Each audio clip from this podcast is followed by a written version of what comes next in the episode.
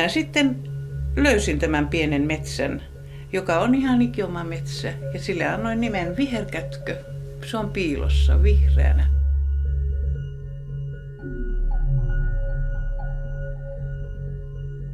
täällä kodissa, vaikka kaikki on hyvin, niin usein tulee semmoinen hyvin, hyvin ahdistava olo. Ei tiedä, että mitä tekisi, mitä pitäisi tehdä. Ja niinpä minä menen sinne viherkätköön. Ei tarvitse olla kuin tunnin verran siellä, niin ikään kuin kaikki sellainen tuska ja ahdistus katoaa. Tulee hyvä olo ja ajattelee, että voiko elämä olla voiko elämässä olla näin hyvin asiat. Ja niin sitten lähdin takaisin sinne kaupunkikotiin ja näin sitä taas jaksaa eteenpäin. Kaiken takana on lapsuus.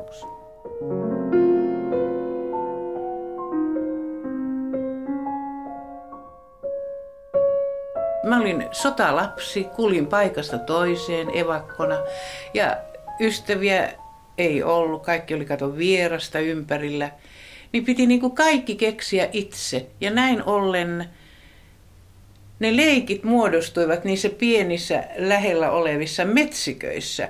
Ja mä niin kuin rakentelin sinne sellaisia pieniä pieniä alueita ja etsin sinne tikkuja eläimiksi, käpyjä eläimiksi ja ulpukoita eläimiksi. Ja sitten siitä kehkeytyi sellainen juttu, että mä joka, se oli niin kuin sitten mulle se mun elämä siinä sodan kauheuden keskellä, eh, koska tota, eh, meidät oli ajettu kauas kauas sieltä omilta mailta.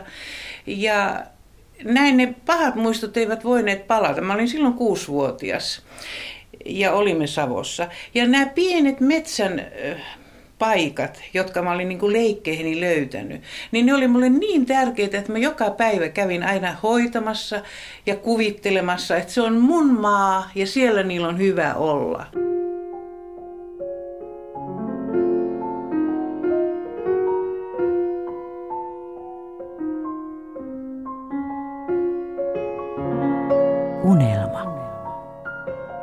Ja näin tämä idea on niin kuin syntynyt lapsen mielessä. Ja sitten kun tuli elämä ja elämäntyöt ja äh, ammatit ynnä muut jutut, niin tämä kaikki haihtui. Se oli jossain siellä kaukana vaan ajatuksissa. Kunnes sitten kun alkoi ikää karttua, niin alkoi taas voimakkaana palautua mieleen ne aivan ihanat lainausmerkeissä ihanat sota-ajat, mutta ne oli niin kuin mulle niitä ihania aikoja, koska löytyi aina juuri uusia uusia metsiä ja, ja ojanvarsia, missä voi toteuttaa näitä leikkejään. No sitten alkoi nämä taas palautua mieleen määrätyssä iässä ja, ja näin mä aloin sitten unelmoida, vaikka mulla oli suuri meri ja tyhjät rannat, missä niin kuin voi aikuisena leikkiä, niin jollain tavalla kuitenkin niin kuin alkoi kaivata, että voi jos mä saisin joskus vielä ihan ikioman oman pienen metsän ja nimenomaan oman pienen metsän.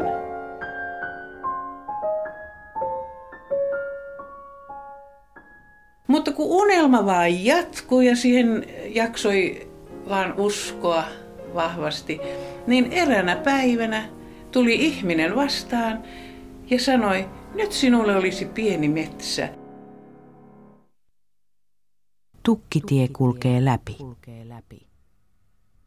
Ja tämä, että se löytyi, niin se oli aivan semmoinen pieni jätepala vaan jostain suuremmasta metsästä, mitä kukaan ei huolinut. Koska metsän läpi kulki ainoastaan tukkitie ja tukkitien molemmilla puolilla oli sekametsä ja aivan upea istutettu kuusi metsä kauan kauan sitten. No eihän kukaan halunnut sitä, koska se oli pieni pläntti ja ihmisethän ostavat metsää sijoittaakseen, mutta minä en tarvinnut sitä sijoitusmielessä, vaan tarvitsin vain oman pikkumetsän.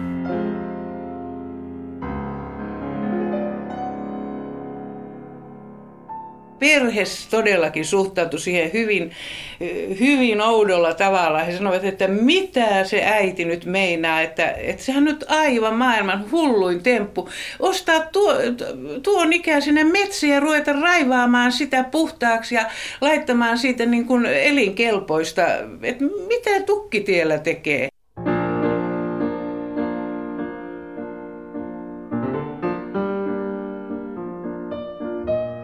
Mitä tukkitiellä tekee?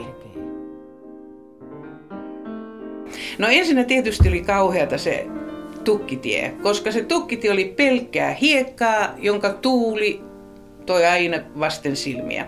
No ensimmäinen vuosi meni siihen, että piti ensin siivota metsä, jota ei oltu siivottu moneen vuoteen. Se oli ääretön röykkiö risukkoa, josta minulle ennustettiin, että siinä menee ainakin eteenpäin kymmenen vuotta. Mutta niinhän siinä sitten kävi, että minä aina työn päätyttyä kiiruudin sinne metsään ja, ja viikon verran tein siellä hikihatussa töitä ja sitten minä kutsuin sinne katsojat, jotka olivat epäilleet, että kymmenen vuotta menee aikaa ja metsä oli siistitty. Ja äh, sitten tätä tukkitietä alettiin kunnostaa sillä tavalla, että äh, pyydettiin sen verran apua tällaisella mm, maan kouhialla, että saatiin kaivettua sellainen suuri, suuri kuoppa, ikään kuin suuri järvi siihen olisi tehty siihen keskelle tukkitietä. Ja sitten se salaojetettiin ja täytettiin maalla ja lopuksi oikein hyvällä mullalla. Ja siihen laitettiin ensimmäiset istutukset, muutamia pensaita ja perennoja, jotka ehdottomasti viihtyivät metsässä. Toisin sanoen, sinne on tarkoituksena ollut tuoda vain niitä kasveja, jotka sopivat siihen ympäristöön. Ja sitten täällä kulttuurimaisemassa on sitten taas ne kasvit, kasvit jotka täällä antavat iloa.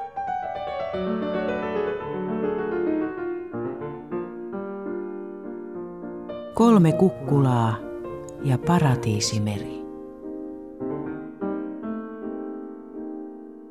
No näin se syntyi ja se kaikki maa, mikä kaivettiin siitä tukkitiestä ylös, niin sehän jätettiin kauniiksi kukkulaksi. Ja se kukkula istutettiin jotakin taas erilaista kasvia täyteen.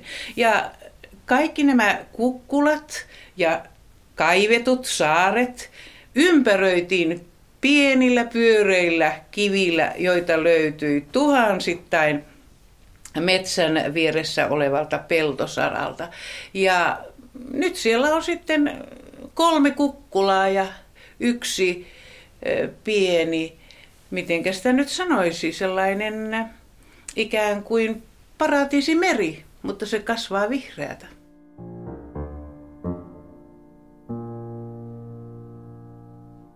Tämä samainen isäntä, joka oli niin vastaan tätä viherkätkön hankkimista – niin äh, hän, joka ei ollut koskaan oikeastaan mitään niin suurta käsillään tehnyt, hänen elämäntyönsä oli täysin erilainen.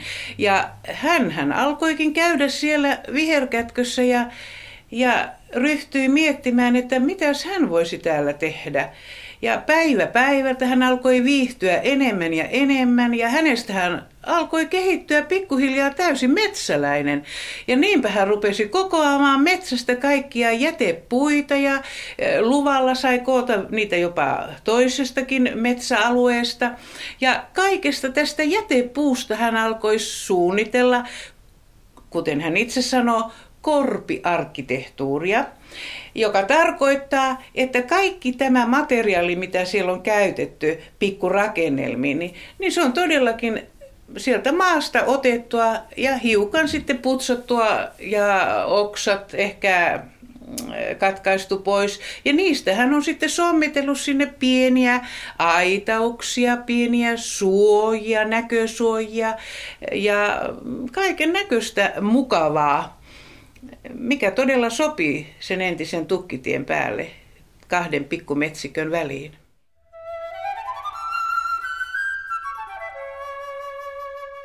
No siellä on pieni maja, se on niin kuin ison tytön leikkimökki, mutta sinne mahtuu levähtämään, jos oikein tuntuu uupumus. Ja kun se oli ollut pari vuotta, tällä hassulla äidillä, joka halusi oma pikku metsä, niin eikös vaan sinne ilmestyi ikkunallinen kaunis huvimaja. Tämä isäntä yllätti ja osti äitien päivä lahjaksi huvimajan.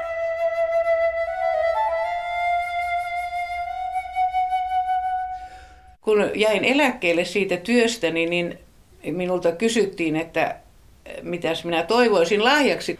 Ja kuinka ollakaan, kun eläkepäivänä oli nämä juhlat juhlittu, niin autolla sitten mentiin sinne metsään ja yllätys, yllätys, siellä keskellä tukkitietä oli kaunis keinu.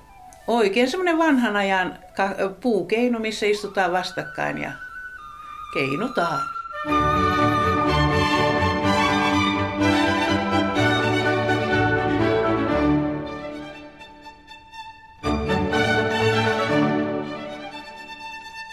Se kevään herääminen on aivan upeata, kun ensin tämä lumi ja jää sulaa ja ensimmäiset kasvit vahvana työntäytyvät sieltä maasta. Ja sitä uteliana menee katsomaan, ikään kuin tervehtimään niitä, mitkä sinne syksyllä jäin, että mitä elävätkö ne vielä tämän talven jälkeen? Ja eläväthän ne, sieltä ne tulee. Ja näin metsä alkaa tuoda näitä omia juttujaan. Ja ensin täyttyy valkovuokoilla – sitten tulee kielojen aika. Sen jälkeen tulevat oravan marjat, metsätähdet, nätkelmät ja joskus heinäkuussa ihmeellinen tuoksu illalla, kun lehdokit, valkolehdokit tuoksuvat. Ja sitä olen ajatellut juuri, että ajatella, että luonto on järjestänyt siis niin ihanan tuoksun vain yöksi, jotta nekin, jotka vain yöllä ovat, voisivat tuntea sen, eli määrätyt perhoset hyönteiset. Ja sitten niitty, pieni niitty on siinä reunalla, metsän reunalla, jota ei ole viljelty moneen kymmenen vuoteen, niin sehän elää sitten taas omaa elämäänsä kuukausittain. Milloin se on violettina horsmista, milloin taas keltaisena keltakukkaisista ja mahtavat heinälajien määrät. Ja yleensä niitä ei edes niitetä, niitä heiniä, ennen kuin vasta syksyllä, koska ne on niin kauniita ja niiden väri vaihtuu ihmeellisellä tavalla.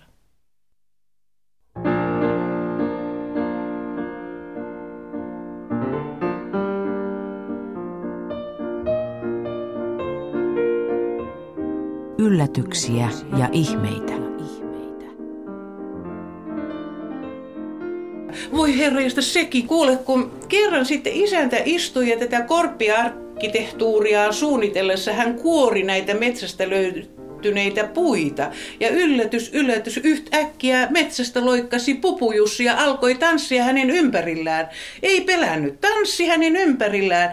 Ja me katselimme sitä silmät pyöreinä suu auki ja yhtäkkiä se loikkasi riemuloikan ja kiersi pari kertaa sen koko pikkumetsän.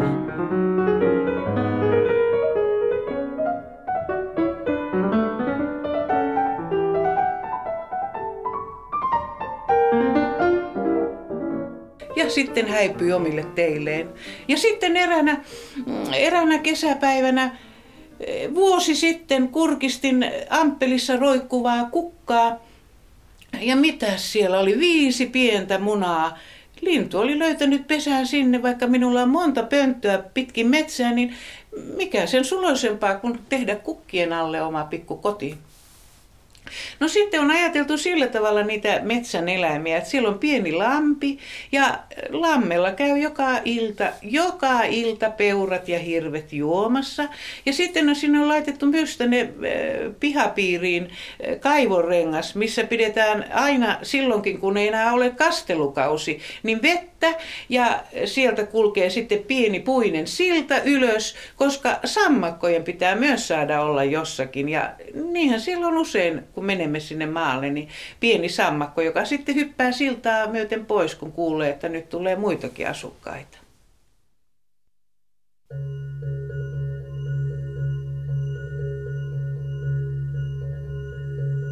Periaatteita. Sähköä sinne ei tule ja sinne ei niin kuin haluta viedä mitään liikaa täältä kaupunki maailmasta, että sinne kun menee, niin siellä pitää niin kuin saada se tunne, että nyt ei olekaan ne jokapäiväiset tavarat vierellä. Nyt on ainoastaan se aivan ehdottoman ö, oleellinen. Siellä on penkki, millä istutaan, siellä on ulkokeittiö, missä keitetään ja ulkona kuusen alla syödään. No jos on sateinen sää, niin totta kai silloin tämän huvimaja tarjoaa sen paikan. Mutta siellä eletään siis hyvin yksinkertaisilla ehdoilla ja, ja tosi onnellisilla ehdoilla.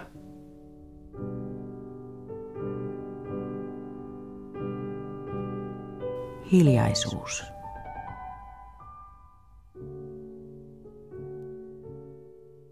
Siellä ollessa niin on ensi, olen ensimmäisen kerran oppinut kuulemaan, kun sanotaan, että voi kuulla hiljaisuuden, niin se metsän hiljaisuus on kyllä ihmeellistä, kun sen oppii kuulemaan.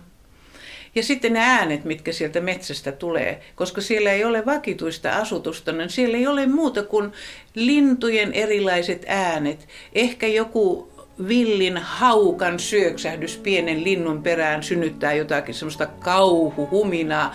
Sitten siellä on äh, palokärkien ja tikkojen nämä vakituiset pesimäpaikat. Äh, ja lähisellä suolla asuu joukottain kurkia. Niin siinä on niin erilaisessa maailmassa, että on todella huikeata huomata, miten lähellä olevat maailmat, koska sinne on matkaa vain 15 minuuttia autolla, miten lähellä olevat maailmat voivat tuntua niin erilaisilta.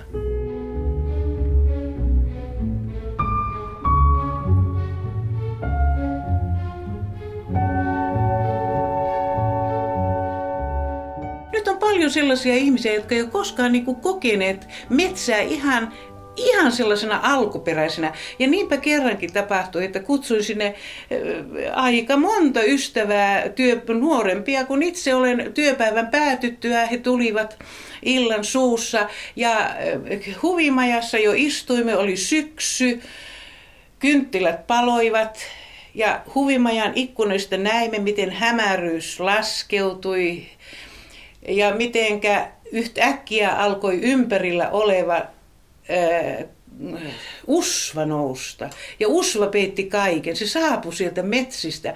Ja sitten kun kutsut olivat päättyneet joskus illalla myöhemmin, niin todellakin lyhdyn valossa, kynttilän valoissa nämä ystävät saattelin autojen luo, että he pääsivät kotiinsa. Ja heille se oli elämys. He jopa eläytyivät niin, että jotkut kuvittelivat, että usvasta tulee tanssien näitä metsän olentoja, koska se usva liikkui.